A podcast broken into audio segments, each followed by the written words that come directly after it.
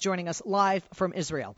Itamar Rabinovich, who is currently the chairman of the board of the Dan David Foundation, vice chairman of the board of the Institute of National Security Studies, chairman of the advisory board of the Wexner Israel program, a member of the Trilateral Commission, and a member of the International Advisory Board of the Brookings Institution.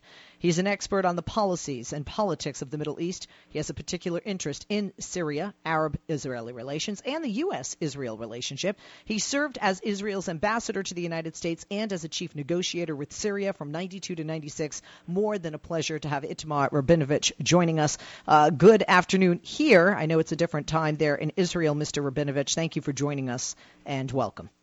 Uh, th- yeah, uh, thank you, Leslie, for having me. I know that you wrote a paper I also me- wanted to mention entitled Israel and uh, the Changing uh, Middle East.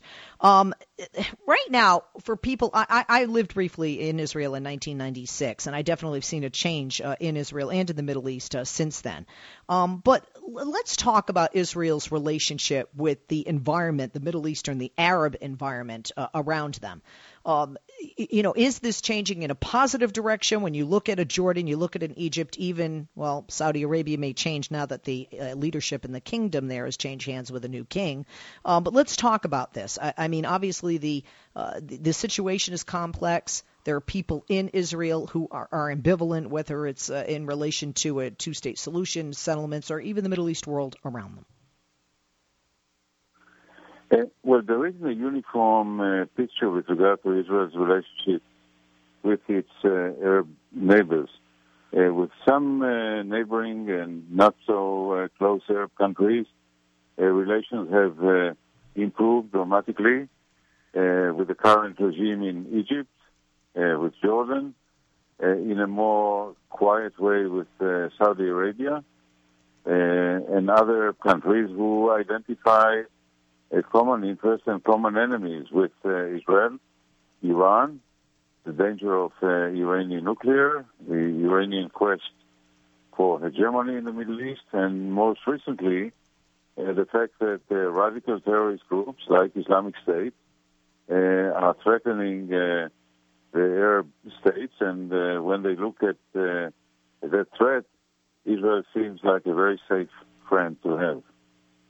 Um, you know, one, I have to say time, that yeah. this is this is this is something that Muslims and Jews have in common, which is ISIS as an enemy. Correct? Most Muslims, uh, most Muslims are you know normal, moderate people, but uh, uh, Islam has been in a way hijacked by radical jihadi groups, both uh, Shiite and and Sunnah, and uh, most Muslims and uh, many others live uncomfortably with uh, these very radical groups. Why do you think it is, uh, Mr. Rabinovich, that um, you know for nearly 70 years Israel has been able to make peace with at least two of its Arab neighbors, if not more, um, and you know to have uh, somewhat normal relations with several of the Arab states, uh, but when it comes to the Palestinians, uh, that seems to be an issue where there there is not any uh, peace made. Um, I, I, have to say that having uh, lived there, I have a different vision of uh, Israel than a lot of people who just you know read or you know online or watch on the news what goes on there. But you know, t- tell us so that people understand because what what I find is often what we hear here in the United States with regard to the sentiment of people in Israel is not really the sentiment of the people necessarily, uh, even on both sides, uh, Israelis and Palestinians, but more government and and militant uh, powers that be. Well, the unfortunately the uh, Israeli-Palestinian conflict is different uh, from uh, the conflicts we had and the relations we have with other Arab states. You know, we, we had hostile relations with uh, Egypt, with uh, Jordan, with uh, Syria, with Lebanon. We fought wars with them, but these are conflicts between states. Syria is a state, Lebanon is a state, Egypt definitely is, is a state, and sometimes the neighbors have a dispute. It could be territorial, it could be different. Sometimes they fight it out, and they can make peace. Uh, our conflict with the Palestinians is of a different nature. Uh, it is a national conflict between two national movements who lay claim to the same piece of land. And these conflicts, these national conflicts, tend to be more bitter, more profound, more long lasting, and more difficult to resolve. That uh, makes this uh, conflict uh, more intractable, and more durable, and uh, more difficult to deal with. Uh, yeah, most definitely. Uh, do you think it comes down to because it, it, you know sometimes it looks like it's identity and sometimes it looks like it's just landmass? Is that really what it comes down to? No, it's both. Uh, you know, we speak a lot about the two-state solution. Uh, I myself was uh, privileged to be uh, a member of Prime Minister Rabin's team in the 1990s that tried to resolve the Arab-Israeli conflict in general and the Israeli-Palestinian conflict specifically. We signed the Oslo Accord, the agreement on the White House lawn, in uh, September 1993. And uh, of course, this uh, envisaged a compromise and a resolution of the problem. But uh, when it came to implementation, it uh, turned out to defy all efforts to resolve it. And 20 years uh, or more than 20 years later, uh, we are uh, almost at the same place with a conflict between these two nationalisms uh, still raging on. Do you think it's inevitable there will be a two state solution? And does that seem to be the general belief of Israelis and even uh, the Palestinians, especially the youth of uh, both the Israeli and Palestinian communities? Uh, I'm afraid it's not inevitable. I think it's possible. And uh, some people think, uh, you know, the, the clock has ticked and we are we're past the uh, we're past the hour of midnight and it's irreversible. I don't think so. I I think it is still doable, but it's not inevitable. And if we uh, continue to linger in uh, in this situation for another five or ten years, uh, then then we may miss the train. But at this point, it's doable. I think about 70% of the Israeli population, when you poll them, uh, support the two-state solution. And I'm not sure that this is the case on the Palestinian side for a simple reason. There are uh, about 7 million uh, Israeli Jews.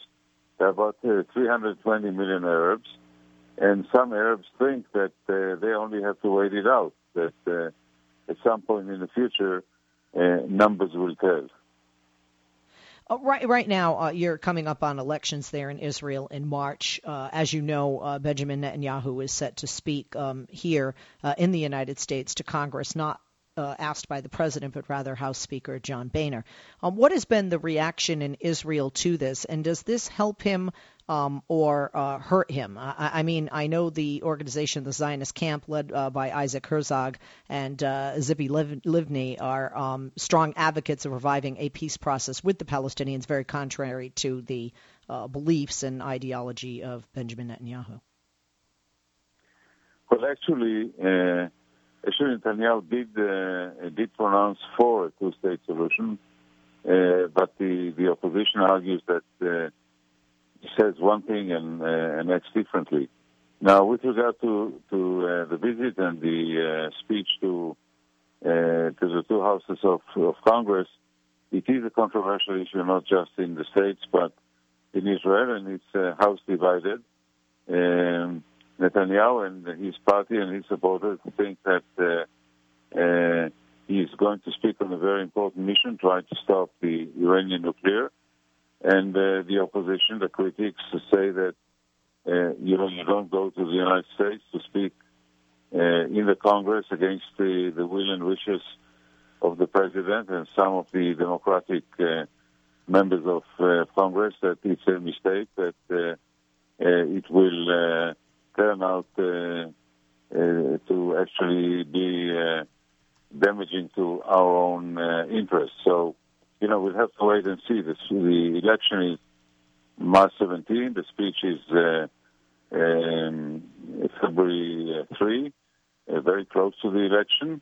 And uh, it depends, you know, how many people, uh, members of Congress show up, what the reaction is going to be, how the administration is going to respond.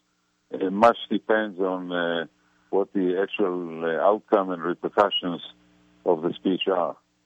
We're going to take a, a, break, and when we come back, I have more questions uh, for you uh, regarding Israel, uh, the Palestinians, uh, the Middle East, as you are an expert on that, and the world around it.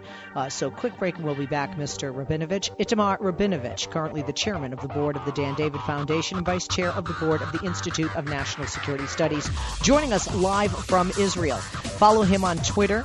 Uh, follow the Brookings Institute at Brookings INST the Israel Institute at Israel Space Institute.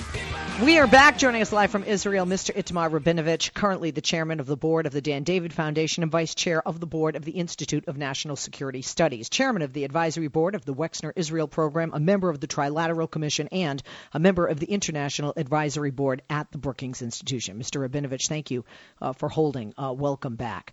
How has the sure, how has the environment uh, around uh, Israel, or you know, in the Arab world, uh, changed, if at all, what is going on regarding the ability to the have yeah. to, to, have a two-state solution. You have a new king uh, in the Middle East. You have Jordan. It looks like they're willing to negotiate uh, with ISIS. Uh, you have uh, definitely, you know, new people voting and new voices coming out in places like Egypt. How how does that affect what is going on today? Well, the, these are two different and, and, and, two very important issues, as you alluded in, in the final part of the uh, of your statement. Uh, there is a young generation that uh, come, came and comes into the picture. Uh, the Arab world is a fast uh, growing part of uh, of the world. there is not enough employment some immigrate uh, or emigrate to, to Europe and to other parts of the world, but on the whole, there's a huge pressure on uh, resources in Egypt, in Jordan, in, in Syria, in uh, most uh, of the countries of the Arab world, and uh, this socio-economic unrest leads to political unrest. It broke out in the events of the Arab Spring in 2010, 2011, and, and then, of course, the spring uh, was derailed and uh, the Arab Spring uh, became a very cold winter.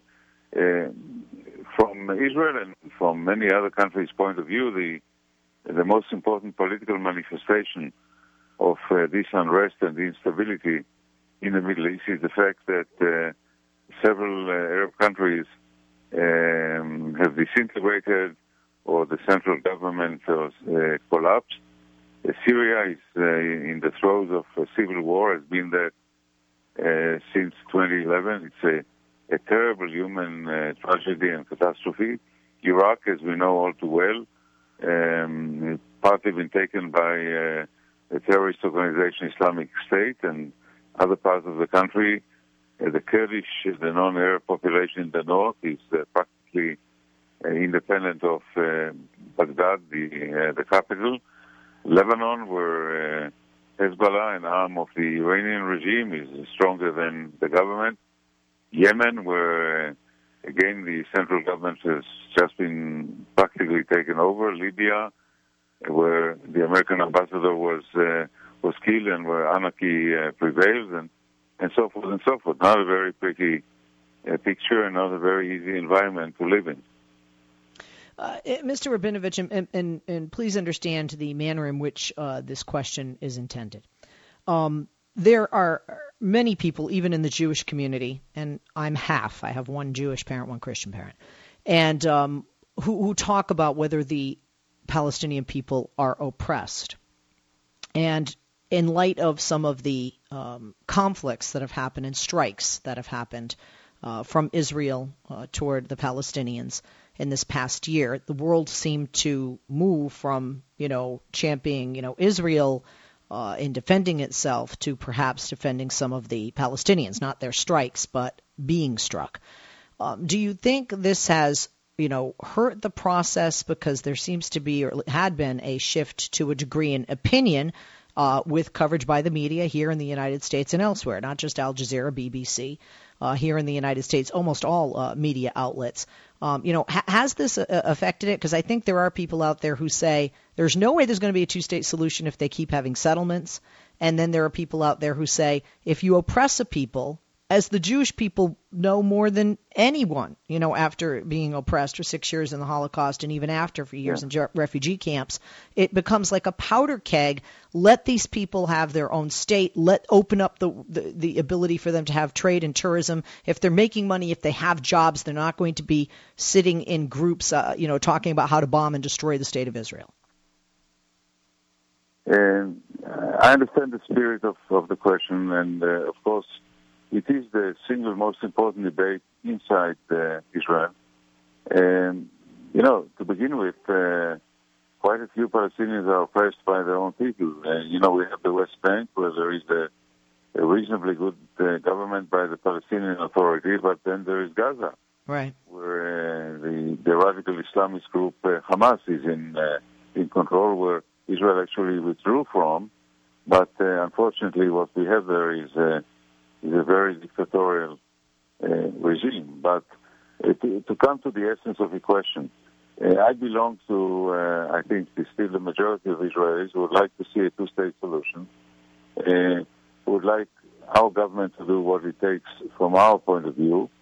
But uh, we're also looking at the Palestinians and asking them to help us help them, in the sense that you know, uh, two uh, two recent Israeli prime ministers, Ehud Barak in 2000 and Ehud Olmert in 2008, put very far-reaching proposals on the table, uh, willing to withdraw and uh, willing to help uh, build a Palestinian state, but asking the Palestinians for one thing: give us finality. Tell us that if we withdraw and you get your state, you accept the fact that uh, this is it. They are not going to get the whole of the land because it has to be partitioned, and you have to recognize our legitimacy, our right to have our own state.